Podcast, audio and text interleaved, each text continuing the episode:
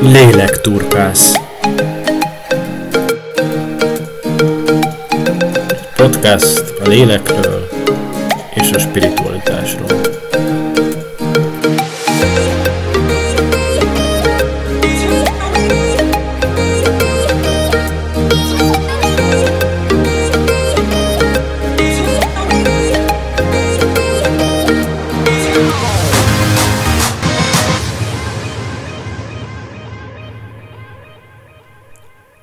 Markovics Milán Mór, lelki gondozó lelkész és a katona feleségek közösség alapítója vagyok. Ez itt a Lélekturkász podcast első része. Üdvözlök mindenkit! Mai alkalmon, az első alkalmon, ebben a podcastban nem egy beszélgetésem lesz, hanem egy monológot fogunk hallgatni, ahogy már beharangoztam azoknak, akik egy másik közösségnek a tagjai, amely közösségen belül már többféle online beszélgetést hallhattak és láthattak.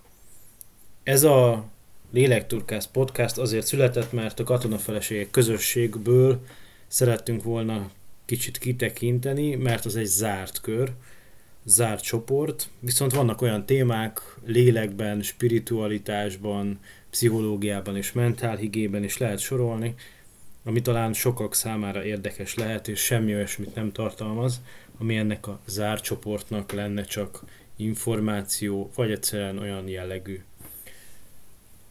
Aki abban a közösségben részt vett, már tudja, hogy mit jelentenek ezek az alkalmak, hiszen ott az online videó csatlakozásban beszélgetések zajlottak, például Mátrázi Eszterrel, szak- és katonapszichológussal, Kolonics Gáborral, aki egy gerinc specialista, szakorvos. Tőlük sok mindent lehetett már hallani, gyermeknevelésről, fejlődés lélektanról, magányról, párkapcsolatokról. Értelemszerűen a gerinc specialista orvossal kapcsolatban pedig sokat beszélgettünk arról, hogy milyen is a gerincünk, a tartásunk, egy édesanyának mit jelent az, hogy hordoznia kell a gyermekét, hogyan érdemes hordozni, de még arról is, hogy hogyan érdemes vezetni, vezetés közben odafigyelni a tartásunkra. De volt vendégünk például Honfi Anikó, pastorális tanácsadó, prevenciós specialista is, aki arról mesélt nekünk, hogy mit is jelent örökbe fogadni, mit jelent a gyermektelenség egy nő életében, mit jelent egy anya életében, amikor gyermeket szül, mit jelent egyáltalán mindez spirituálisan, a Biblia világában és annak tükrében. És legutóbb vendégünk volt ezen az online megbeszélésen, beszélgetésen és előadáson, ha úgy tetszik, Szőke Zoltán, magyar színész, szinkronszínész, akit sokan csak Berényi Miklósként ismerünk a barátok köztből. Talán egy kicsit furcsának is tűnik, hogy, hogy ebből a sorból egy színész is jött, de hát Zoltánnal nem csak a színészetről beszéltünk, bár rendkívül érdekes volt, amikor arról beszélt, hogy mit is jelent a színészkedés, mint olyan a színészet az ő életében, vagy a mindennapi életünkben, ha átformáljuk azt így a mindennapi életünkre. És megismertünk benne egy mélyen spirituális embert, aki sokat foglalkozik a lélek rejtelmeivel, az élet értelmével is, úgy általában a világgal, hogy mi lesz vele, talán most még inkább foglalkozik ezzel, hogy kissé elvonult a háttérbe, és egy művelődési ház igazgatója is lett. Bár beszélt arról is, amire meg is hívott bennünket, hogy most januárban uh, is vannak kamara darabjai, színházban is fog, fel fog lépni, amire sok szeretettel hívott bennünket. Ez a mostani alkalom, ahogy arról beszámoltam már az előzetesben, annyiban speciális, hogy új szent, a, új fent, ahogy a, a pszichológus kapcsolatában is beszélgettünk már a párkapcsolatokról, a házasságról, most újra erről fogunk hallani, de egy olyan embertől, aki maga nem házas, nincs párkapcsolatban, igazából sosem volt neki a bevallása szerint, viszont mégis sok-sok ezer ember kereste már az ő tanácsát házasság és párkapcsolat területén. és egyébként a házas hétvége mozgalom is az ő nevéhez köthető, amiben rengeteg házas ember mind a mai napig fölkeresi, hogy tanácsadást kapjon tőle, nem csak a szónak a lélektani, hanem spirituális értelmében is. Akiről szó van, az az emeritus tábori püspök, Bíró László. Nemrég egy könyv is kijött az ő neve alatt, Osztatlan szívvel címmel, ahol a püspök atyával Karikó Éva beszélget hitről, szerelemről és a hitver, hitves társi szeretetről. Ennek kapcsán is, de amúgy is, hogy így a közönség és a podcast hallgatói is kapjanak valamiféle kis ízelítőt abból, hogy püspök atya valóban a rengeteg találkozó, párkapcsolati probléma révén, amivel találkozott, valódi szakemberré vált, és valóban mély gondolatai vannak párkapcsolatról és házasságról. Én magam elutaztam Pécsre hozzá, hogy felvegyem az alábbi felvételt, amit most fogunk hallani. Sajnos a felvétel egy kicsit ö, olyan, amilyen lett, és hát csak monológ, mivel az idő hiányában nem volt lehetőség arra, hogy egy párbeszédet vagy dialógus folytassunk, és ezt hallgassuk meg. Így most egy kicsit talán ilyen eltérő módon, ahogy eddig a beszélgetések zajlani szoktak, most csak meghallgatni tudjuk, kérdéseket nem tudunk tőle föltenni, de reméljük, hogy a jövőben majd talán egyszer ilyenre is lesz sor, és sor kerül. Hallgassuk meg Bíró Lászlót és az ő gondolatait.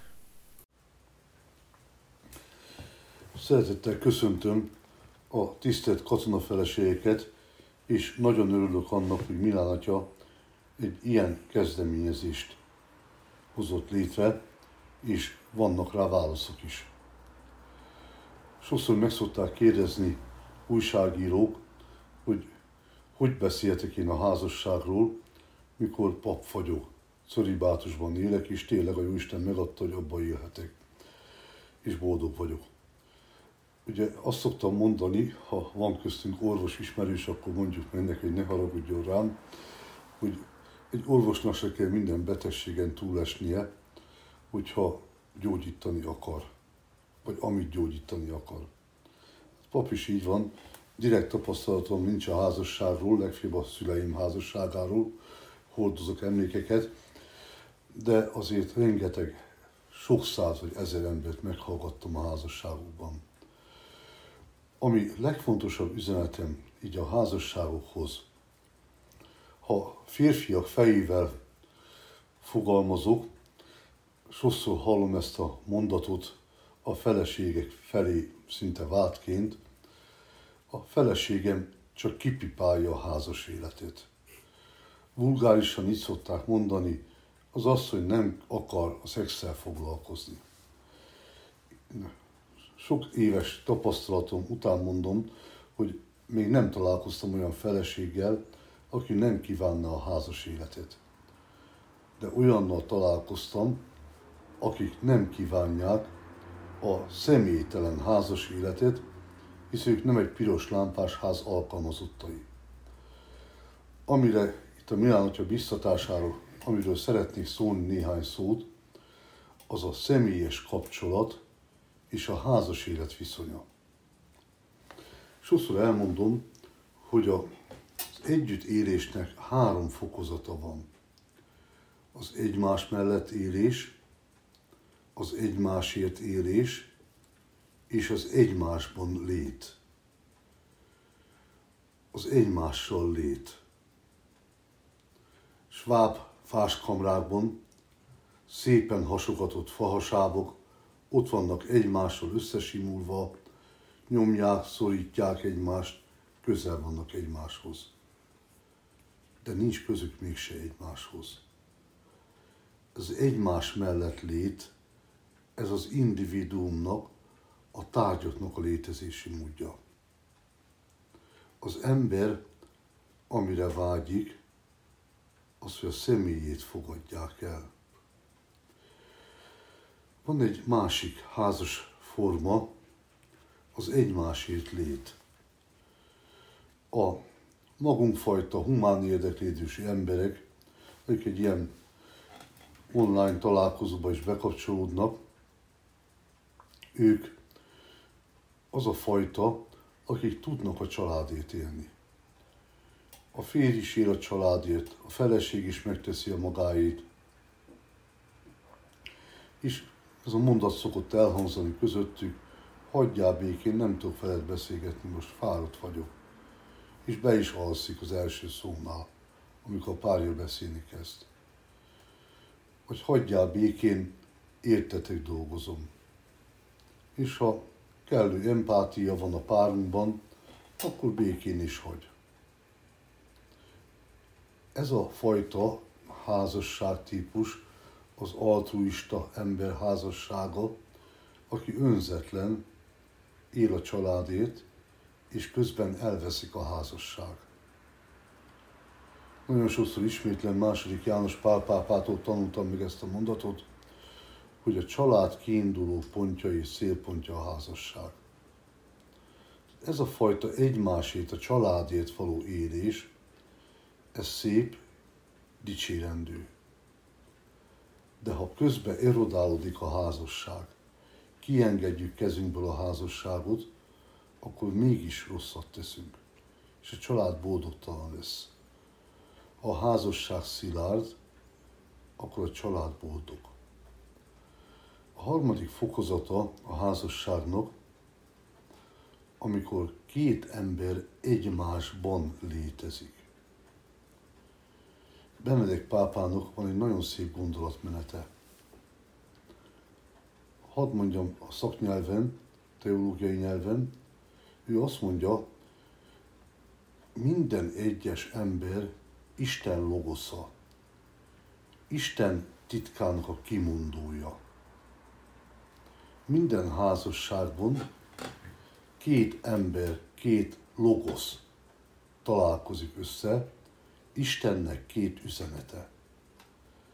De ez a két üzenet hogy jut el egymáshoz?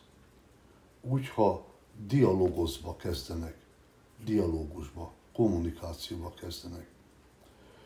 Sokszor úgy látom a házasságoknál, hogy az emberek ott spórolnak egymáson, hogy elmarad az én-te beszélgetés. Logisztikai közlések vannak. Kiviszi el a gyereket az óvodából, ba, kihozza haza az iskolából. Tehát logisztikailag kommunikálunk. Sokszor félek azoktól a házasságoktól, amikor így jönnek be hozzám, hogy hú, ez nagyon jó a kommunikáció. Igen, csak milyen mélységben van a kommunikáció. Van-e én-te beszélgetés? Van-e arról szó, hogy hogy érzed magadat, amikor ez az esemény történt a munkahelyen, mit éltél meg? Ez az én-te beszélgetés. Tehát azt szeretném hangsúlyozni. A dialogos, tehát két ember verseje, ami Isten üzenete két embernek kölcsönösen egymás fele, eljut-e a másikig? Mit érzel? Mi van a léted bensejében? Amikor az a férfi panasz elhangzik, hogy a feleségem csak kipipálja a házas életét, akkor semmi más baj nincsen, csak valahol a házastársi kapcsolat megakad a felszínen. Ha nincs közöm a páromhoz, ha nem tudom, mi lakik benne, mit hordoz magában, örömként, fájdalomként. Egy idegennek egy feleség nem tudja magát átadni. Vagy ha ezt teszi, előbb-utóbb megszakad közöttük a házas élet. És nagyon nehéz újraépíteni. Tehát én nagyon-nagyon szeretném a testék figyelmébe ajánlani, hogy, hogy nagyon vigyázzunk a kommunikációra. Legalább két évtizeden keresztül havonta kétszer leültem szerelmes párokkal. Interaktív csapat volt ez, mindig föltettem egy kérdést, és ők maguk vagy egymástól elválaszt, vagy közösen megfogalmazták a válaszokat, és utána erről beszélgettünk, próbáltam összefoglalni az elhangzottakat. Egyik alkalommal megkérdeztem a is szerelmes pároktól, tehát nem voltak ők mi egyesek se, hogy a párod hogyan segít a kommunikációba. És valamelyik hozzászólás így hangzott. Akkor tudunk jól beszélgetni egymással, ha hosszabb időt vagyunk együtt. Például, ha elmegyünk kirándulni. Én nem voltam udvallási kapcsolatban sose, én azt hittem a szerelmes párnak olyan könnyű beszélgetni egymással. És hogy meglepett ez a válasz, hogy nekik is idő kell ahhoz, hogy tudjanak egymással kommunikálni. A paraszti társadalomban nem kellett mes- mesterségesen időt teremteni ahhoz, hogy két ember tudjon beszélgetni egymással. Együtt döcögtek ki a szőrőjükbe, földjükre, egymás mellett álltak a korizasorba, és beszélgettek. Ha kiverte őket az eső a munkából, egy helyen álltak a fa alatt, hogy a visszahúzottak kis kunyhójukba. Beszélgettek. Ma már nincsen spontán idő a beszélgetésre. Erre mesterségesen kell időt szakítani. Azt gondolom, több száz embert gyuntatok, és most, hogy lekerültem Pécsre, Budapestről, rengetegen jönnek le utána Pestről, meg a környékről. És rájöttek arra, hogy öt órát utazni azért, hogy egy órát gyunjanak, az túl nagy luxus. És igyekszenek megoldani, hogy kivesznek egy panziót egy vagy két éjszakára, pénzbe kerül, de mégis együtt vannak. Van benne lelki törődés, eljönnek gyungni, aztán elmennek föl a mecsekbe, örülnek egymásnak. Múltkor egy nagymama fölhívott, hogy mit csinálta az én gyerekeimmel, mert teljesen ki vannak cserélve. Ez a nagymama vigyázta az unokákat itt akkor. Tehát én nagyon-nagyon ajánlom a kedves testvéreknek, hogy nagyon vigyázzunk arra, és legyünk ügyesek ebben, hogy teremtsünk időt egymás számára. Úgy látom, amikor reggel hétre elmegy a férj dolgozni, este hétkor hazajön, akkor nem lehet kommunikálni egymással. Csak nagyon felszínes dolgokról. Néha meg kell tenni, akár egy hosszított hétvégén, együtt lenni kettesbe. A gyerekeket eltenni vagy nagyszülőköz, vagy baráti családokkal bartelozva megoldani, vigyázni egymás gyerekeire, hadd legyenek kettesbe maguk a szülők. Ismerek nagyszülőt, akinek négy gyerekük van, és egy hét rotációba, vagy hetes rotációba beosztják a négy gyereket, átvállalják az unokákat, mindegyik gyereknél egyszer-egyszer hetente, és hozzáteszik, csak úgy vállaljuk el, ha ti kettesbe lesztek, és most nem bevásároltok, és nem takarítotok. Hm. Bős nagyszülők. Tehát nem kell kímélni a nagyszülőket se, vigyázzanak csak az unokákra, ha ez megoldható, ha nem, és nincsen gyerekpesztonkára lehetőségünk, hogy fogadjunk, akkor keresni baráti házaspárt, akivel időnként váltokozva odaadjuk a gyerekeket, csak hogy kettesbe legyünk. Nem lehet, hogy egy házassági beszélgetést folytatni, ha gyerek újra meg újra rajtunk csüng, örökké kérdez, magyaráz. Ez kell a kettesben légy továbbra is. Én kívánok leleményt ahhoz, hogy megtaláljuk ez a kommunikációhoz, dialogoshoz az időt alkalmakat. Köszönöm a figyelmet. Nagyon köszönöm. thank you